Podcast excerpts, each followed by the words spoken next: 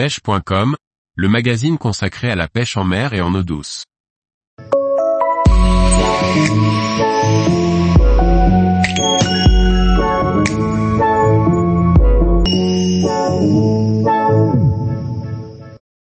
Le calamar, une pêche automnale à la turlute du bord ou en bateau. Par Guillaume Fourier. Les calamars, dits aussi calmars ou en cornet, sont de redoutables chasseurs.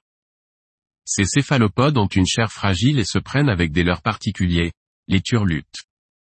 Calmar commun, l'Oligo vulgaris, Lamarck, 1798. Calmar rouge, Ilex coindetii, Verani, 1839.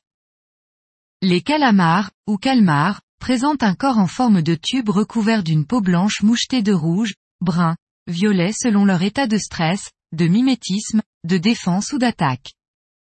Ces céphalopodes appelés aussi en cornet disposent d'une coquille interne sous la peau du dos et ont une nageoire triangulaire en position arrière. Les calmars possèdent une tête détachée du corps avec deux gros yeux et dix tentacules porteurs de ventouses. Derrière ces tentacules se cache un bec qui déchiquette les proies. Les encornets se trouvent près du fond à la côte comme au large à l'approche de l'hiver. Du bord, on les rencontre dans les quais en zone portuaire, souvent sous les éclairages, de nuit.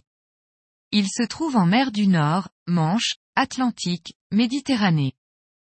Particulièrement actif à partir de l'automne, surtout l'hiver la nuit, le calamar se pêche principalement à la turlute légère, technique appelée egging inspirée du Japon.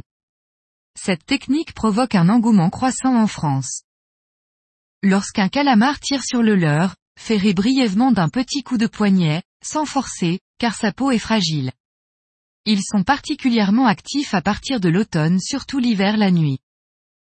La taille adulte du calamar arrive à partir de 16 cm de longueur, à 3 ans.